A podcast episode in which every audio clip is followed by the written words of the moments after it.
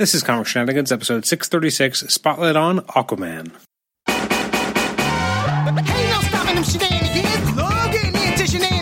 All up in them. Shenanigans. Shenanigans.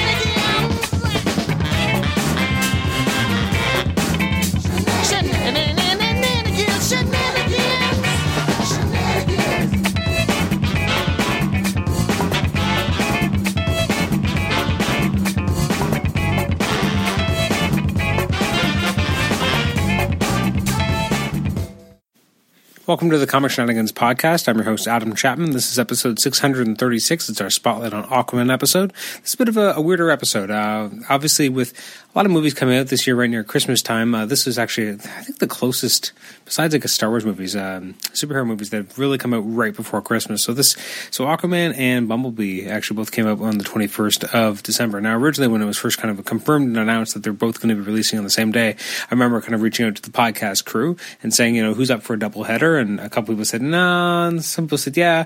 And as we got closer and closer, more and more people just could not make it. Uh, their Christmas plans, you know, people had uh, things they had to do, getting ready for the holidays. Um, a lot of dinners happening, so less and less people could end up coming. Um, which, which was unfortunate, and uh, so then when it kind of came down to it, I was only going to be able to see one because uh, it was either I guess go see both alone or go see one of them with you know someone else and be able to um, podcast about about that one with them. And then so I went to see Aquaman with uh, returning guest of the show uh, Todd McKay and uh, his wife Joy. Uh, and then on the way back, um, or just before we got in the car, they're kind of like, "Oh, you know, it's pretty late. We're not going to be able to podcast." I'm like, "Oh no!" Actually, I probably could have stayed at the theater and watched Bullseye, but I was like, "Okay, uh, sorry, Bumblebee, I should say, not Bullseye, Bumblebee." So I was like, "Oh, all right, well, we'll, we'll get ten minutes in." So uh, the drive home was, I think, about like nine minutes. So uh, in a minute, I'm going to play the audio from that, uh, where we talk about the movie for a very brief period of time. Uh, and again, that was obviously right after I'd seen the movie. Uh, I'm recording this intro on the 23rd, so funny, uh, funny thing happened. Then I come down with a really bad flu the following day, and uh, so it kind of took me out of seeing. I was going to see Bumblebee on the Saturday, couldn't see that. I was totally very sick. So uh, this is episode's going up a little bit later than I would have usually liked. But uh, so in a minute, we're going to go into the nine minutes that I spent with Todd and Joy, just talking about the movie right after uh, having seen it, and then I'll come back here to me talking about what my thoughts are a couple days removed from the movie. Uh, probably doing a little bit of duplication, so I apologize in advance for that. Uh, you can reach us at comicshenanigans at gmail.com, like the show on Facebook, rate and review us on iTunes, subscribe to us on iTunes, and also listen to us on Stitcher. Okay, let's jump into uh, the first part of our discussion of Aquaman. All right, I'm here with Todd and Joy to talk about Aquaman briefly on the drive home. This is exciting. This is guerrilla podcasting at its best. So, guys, what did you think of the Aquaman movie? Anybody? All right, just Todd. Uh, I liked it. I, Careful, careful, back. Yes. I liked it. I think uh, I think they did a pretty good job. Um, I was like getting like a little bit eh, like uh, it was a little bit long at one point, Okay. and then uh, kind of reminded me. I was like, "What movie does this remind me of that was so long?" And it reminded me of like a Thor movie. and then I was just like, "Wait a second, there's two brothers and they don't like each other." I'm like, "This is like DC's version of Thor and Loki." Oh, that's funny. Uh, so yeah, but I ended up liking it in the end because you know the good prevailed. Yeah, it was probably a little long, but I have to admit, sitting through it, like I knew that it was going. It was like what, just about two and a half hours long. Yeah. and it didn't actually feel as long as that was. Um, like there was a few points where I thought they could have nipped and tucked it a little, but I never felt like, oh god, get to the point. Um, I never felt like the action scenes were necessarily too drawn out. Considering that there was a lot of action, um, I felt like there was enough kind of different bursts of action or like different action scenes as opposed to just having one mammoth fight scene. Obviously, the one at the at the end was bigger, but even then, it was bigger in scope, but not necessarily longer in, in length, if that makes sense. Yeah. Um, which I thought actually worked better, and there's a bit more of a frenetic pace. One thing I was thinking about going in, and uh, definitely while I was watching, is uh, you know your. I'm guessing, uh, maybe I'm wrong, Todd, that your main interpretation or understanding of Aquaman is from the Justice League movie. Yes. Um, do you know of Aquaman from anything else, or is this really your first real exposure to Aquaman besides knowing he exists in pop culture but not really seeing him anywhere? The only other time I heard about him was from uh, Entourage. Yes. When, uh, yeah, that was like the only time. But they didn't really, you know, go in depth into the character. I no, just thought, it was supposed to be a joke, right? Yeah, I Like- thought it was made up. Oh yeah. yeah, I didn't know it was a real comic book character.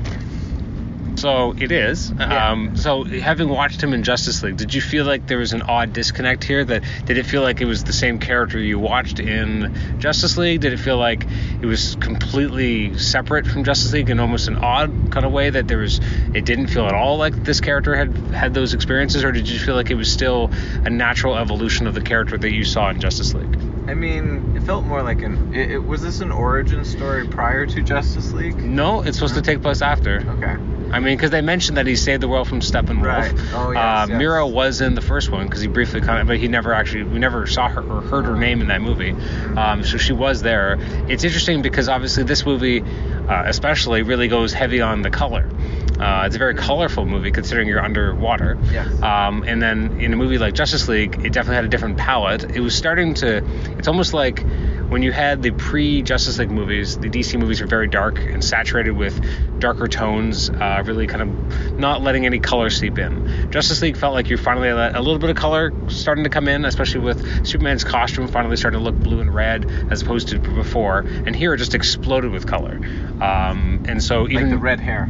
Well, yeah, like Mera's costume and her hair. If you go back and watch Justice League, it's very muted, and here it's extremely vibrant. And I think that really works well. That why not let these movies feel bigger than life, like larger than life? Why not give them a very saturated color palette? Why not let them feel fun? And and they obviously pour on at times too much of the kind of the bro fun. Um, this is definitely bro Aquaman. At least he starts that way. Uh, it's arguable that by the end he's not really bro Aquaman anymore, or Aqua Bro, whatever you want to call him. But but at the beginning of the movie, he most definitely is that guy. Uh, yeah, we- and I, I like that guy. Like, uh, I, I, I don't know. I guess that's my thing. I like the human side of uh, the whole piece Yep. of the puzzle. Mhm. Um, and then uh, I, I get like the whole, uh, you know, uh, fighting, and I'm glad. I really liked his costume at the end. I thought that was really well done. Uh, So that's basically his costume from the comics. Yeah. Um, and I mean, in the original, it was more like it was tights, right? But Yeah. obviously, in more modern interpretations, it's more like scales um, or like armor. And obviously, that they really embraced that here. Yeah. And they actually gave a story reason for him to actually wear it, uh, which I thought actually made a lot of sense. It was a nice organic way of getting him into his iconic costume, but in a way that didn't feel stupid.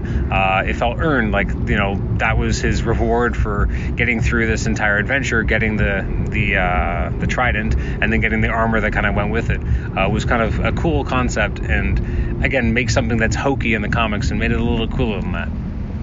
Um, did you like Nicole Kidman as as the mom? yeah, I thought I she was did. good. Yeah.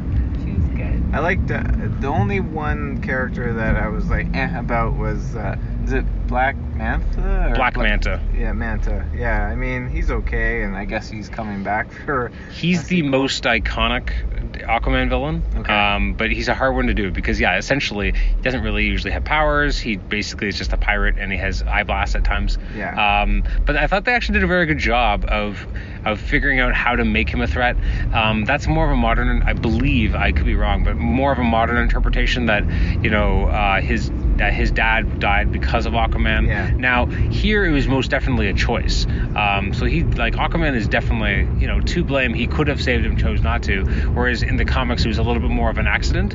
Yeah. Um, whereas here was, I was actually surprised because that's that takes some balls. The you know your your your your story is about this this this you know about Aquaman, and yet you have him basically letting someone die at the beginning. That's a bold choice, but I thought it was interesting that the idea that you know he does have a progression as a character and becomes a hero in a way. At the beginning, he doesn't feel like he is a hero at all. He does heroic things, but he doesn't really feel like he's really a hero. Yeah. Uh, and by the end, he obviously feels differently about that, and that's why he's able to be you know, worthy enough to wield the trident, which I thought again was this movie was better than I expected it to be. Um, it, it was a, le- a lot less of the bro Aquaman, as I mentioned at the beginning, and a lot more of the hero's journey. And I thought that it actually kept the pace moving quickly by having a lot of different locations, going and, and basically making it a quest, uh, as opposed to your, your kind of your stereotypical superhero film, which is not usually like that. Uh, you know, he has the adventure, you know, the the showdown, he loses, and then he has to go on an, a true quest to kind of discover what it means to be a hero and how he could be worthy. Um, which I thought, again, not something I would have expected from the movie going in necessarily. Yeah, I feel like the quest was kind of like shoehorned into the middle of the movie. I mean, you could have made a movie out of The quest? yeah, like traveling Yeah. and everything, because that was like. Uh, Oh, it was very like it's very easy. They just got to you know they got to Sicily really quick. They got to the Sahara really Sahara. quick. They, they kind of gloss over the idea that he's exchanging you know gold coins Yeah. uh, as currency. I mean, but I mean that was already at that point established that that's how they you know bought Black Manta or Black Manta's dad, I should say, in the first place, right? So the idea that you know this isn't the first time that people have traded these types of currencies, and you know the movie kind of wants you to just go with it, have a have a fun adventure, not think yeah, too that- heavily. that's where I let it go. I'm just like, okay, this is there. Are, you know, they they know that there's some gaps that you need to fill in. Yeah. And uh, I'm not gonna let it. Uh, like even, me. even Atlanna being alive, they kind of like you know you, you could think a lot more about that and be like, well, how exactly is she alive and okay, Yes. and but again, you just kind of go with it. especially when uh, the henchmen or whatever they're called, uh, Or something, like she unplugs their water supply and they die immediately. Yeah. But she's been fine. Well, because they said that you know only those of noble blood could could uh, Ah, could breathe the air. I, I missed that. That's yeah. why Vulko was fine. Obviously, Orm was fine. Aquaman's fine. So, well, we are we are done our, our quick ten minute podcast. Uh, so I just want to. I will give it four out of five tridents. four out of five tridents. Okay, Joy, would you give any tridents, or were you acquiesce? Uh, 3.5 out of. Three point five. I think I'd give it a, a four, a solid four tridents. It was, I actually liked it. I thought it was enjoyable, and I, I went into it dreading that it would feel its length, and I didn't feel that way when it was over. I only felt it was long in the last 35, 40 minutes, but the first hour and a half went by pretty quick. that was my interpretation. Well, because they're jumping around from location to location, they're doing a lot. I think so. Yeah. and so you don't really have time to feel like, oh man, they're spending a lot of time doing this thing. Uh, it's interesting because you know it's kind of like the re- reverse Black Panther in some ways because you Oh, wa- you want the outsider to come in and be king, uh, as opposed to the guy who actually is a king already, Yeah. uh, which I only just what thought was of the name of that big giant octopus that he befriended? I already can't remember. oh, come- yeah. Uh, the trench is an, a very modern concept in Aquaman mythos that's only been around for maybe six or seven years now. So already it's in a movie. But anyways, thank you very much for uh, briefly chatting about the movie. I very much appreciate it, and I'm sure we'll have you both back on before too long for another comic book movie. And welcome back. Uh, so Aquaman. So uh, I, I was pretty high on it when I first saw it, and I've, I've thought more about it, and I, I still think it really worked. And uh, I know that uh, a friend of the show, Eric Anthony, uh, very much disagreed with me. Um, he said he would have given it a four out of ten as opposed to an eight, um, and I think he hated the dialogue. And I, I actually thought, like, yeah, some of the dialogue was, you know, at times extra expository, but I thought, you know, they, they really tried to bring put together a big world uh, for Aquaman to play in, and that's why you had all the different uh, locations. Um, and I, just felt it felt like more of a, a globe spanning romp. Um, it was a fun adventure. Now, did they kind of not explain some of the stuff as was mentioned with Todd about you know how they explain how they afford these things? Uh, they just kind of quickly hand wave it away. And there's a bunch of things that they do hand wave away, like the idea that only certain Atlanteans can be on can be survive on the surface. Like that's quickly hand waved away. That's only of a certain you know highborn. Um, they don't really give it any more than that, but at least they give you a quick like, oh well, okay, that, that's how that makes sense, uh, as opposed to really going deep into it. Um, and, and so yeah, I mean, there's definitely some shortcuts they take, but they just want to kind of get out of the way of the the mechanical, technical aspects of how this is all going to work and dealing with Atlanteans and humans, and just kind of jump into enjoying the story. Uh, same thing with like you know, obviously there's no distortion effects on them being able to talk to each other underwater. Um, one thing I hadn't thought of, and then I was reading articles and I was like, oh yeah, I couldn't really remember that much about the way in which Aquaman and Mera actually uh, encountered and dealt with each other in Justice League. Probably for the better.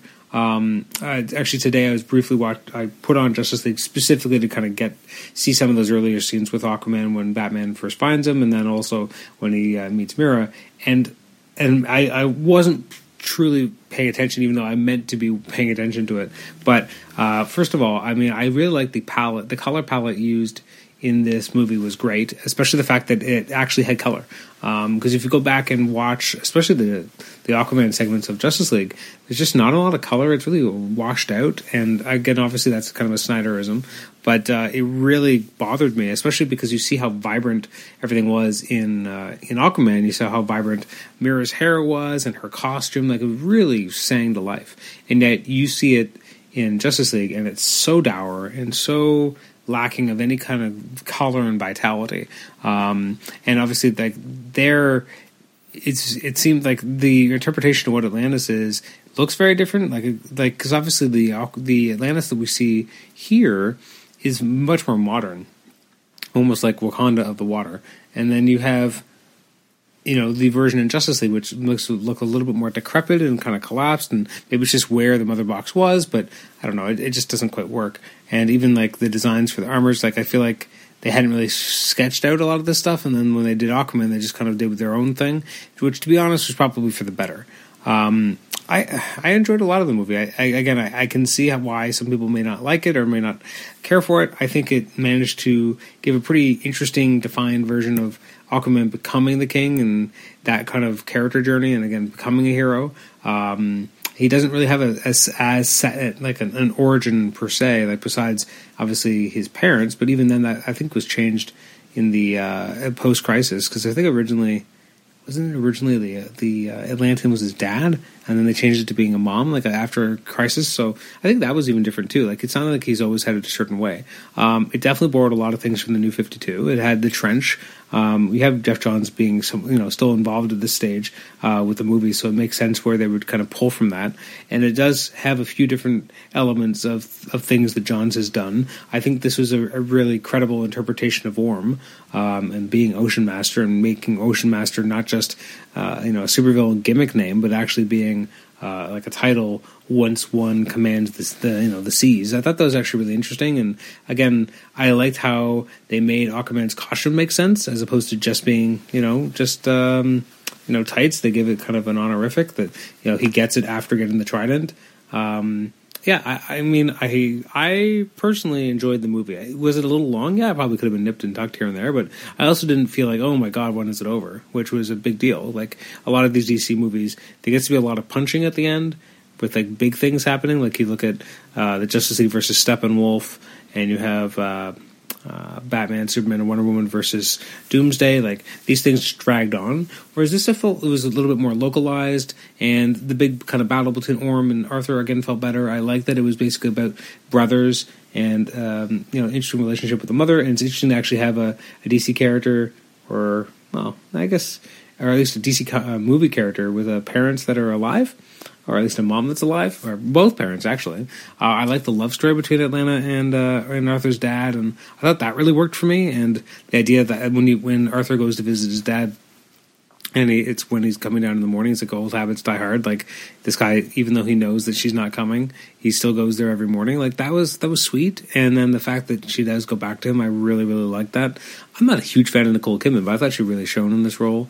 I thought she did a great job. Um, think the acting Amber Heard was probably the weakest, one of the weaker links for me. Um, I think it was what Patrick Wilson was Orm, and he, he, was okay. I mean, he was definitely a little mustache twirly, uh, but I mean, it kind of needed to be. I liked how Black Manta and his dad were portrayed, although I did, and I think I, I've already mentioned this in the last ten minutes, but uh, just the here it was most definitely like Aquaman made a choice and let the father die. Yes, he could have he could have easily have saved him. He didn't need to let him die. Um, so that bugged me that he did something like that, that callous.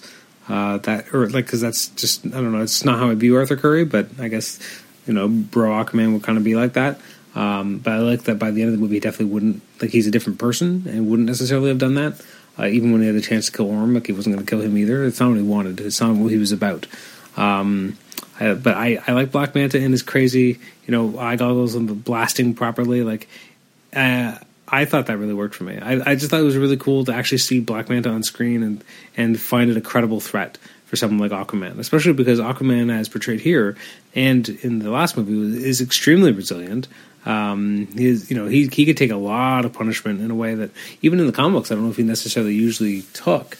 Um, Yeah, it was an again. It's a it's an interesting interpretation. It's a different version of Aquaman. People, I feel bad for Namor because I feel like Namor and Aquaman are similar enough. But if one of them was going to come first, I'd rather would rather it have been Namor because I think there's more that differentiates Aquaman from Namor than the other way around. Because Namor, besides you know being able to fly and have wings on his feet, um, he doesn't have the ability to command armies of fish or like uh, you know aquatic animals, and he's also you know kind of a, a half breed and also you know, uh, well, in his case, a mutant, and also kind of rules Atlantis. But you know, there's a lot of surface similarities that, for a movie going public, would be like, well, isn't this just an Aquaman ripoff? Um, which the answer would be no. Um, but it's it would definitely feel that way, and uh, so I feel bad for that movie that maybe we'll never get a, a true Namor because Aquaman kind of happened first. Uh, obviously, they're very different characters in terms of their interpretations, but if you look at them just on surface similarities, there's a lot to be found there. Um, I, anyways, I, I've had a few days to think about it. I definitely really enjoyed the movie. I thought it was a, a solid film. Um, it was much better than I expected it to be. I, I thought it had a good sense of pacing for the most part. Again, a little bit bloated at the end, but you know what? I, I, I felt like I got a I got a journey out of it. You know, and probably more of a journey than I ever would have expected Aquaman to deserve. And the fact that you can have Aquaman riding on a seahorse and be like, "Fuck yeah, that looks awesome," uh, not the lame version from the Super Friends, but like an awesome badass version, and that's cool. Like you know, there, there's a lot of tips of the hats to various different comics of the past. Uh, the fact that you have such comic accurate uh, renditions of, you know, for the most part, the Aquaman armor, uh, or but it is now armor, I guess. Uh, the Ocean Master armor, like that looks completely the way Ocean Master should look. Black Manta again looks spot on. Uh, you have a lot of characters like Doctor Shin showing up. Like this is cool, and I thought uh, Dolph Lundgren was great. I couldn't even place that it was Dolph Lundgren as uh, Mera's dad, but uh, I thought he was really compelling. I really liked his portrayal. Uh, much more than I would have expected either. Like there, there was a lot of good acting in here, and um, yeah, I for one personally enjoyed the movie. Maybe the dialogue wasn't the best, but I, I there was nothing I ever said that was like, "Oh fuck, why are they saying this?" or "This is such stilted, hackney dialogue. Like I never had a feeling like that when I was watching the film. Anyways, I'm going to stick by my eight out of ten, even though Eric Anthony disagrees with me, and maybe I'm not allowed on the show anymore. Maybe he's like, "Fuck that guy, I'm never having that guy on," because he uh, he has such a, a hugely uh, incorrect vision of what Aquaman was as a movie. Who knows? I'll have to have to see if uh, what Anthony and I, sorry, what Eric and I have to say uh, to see if we can actually uh, still be on each other's podcast in the future because uh, we have such different opinions on Aquaman. Uh, but anyways, thank you for joining me for this episode. Um, and I think I already said this earlier, but you can email me at comicshenanigans at gmail.com. Like the show on Facebook, rate and review us on iTunes, subscribe to us on iTunes, and also listen to us on Stitcher. Thanks again for listening, and hopefully next episode we'll be talking, well, next non-reviews episode we'll be talking about Bumblebee. Thanks again. Bye-bye.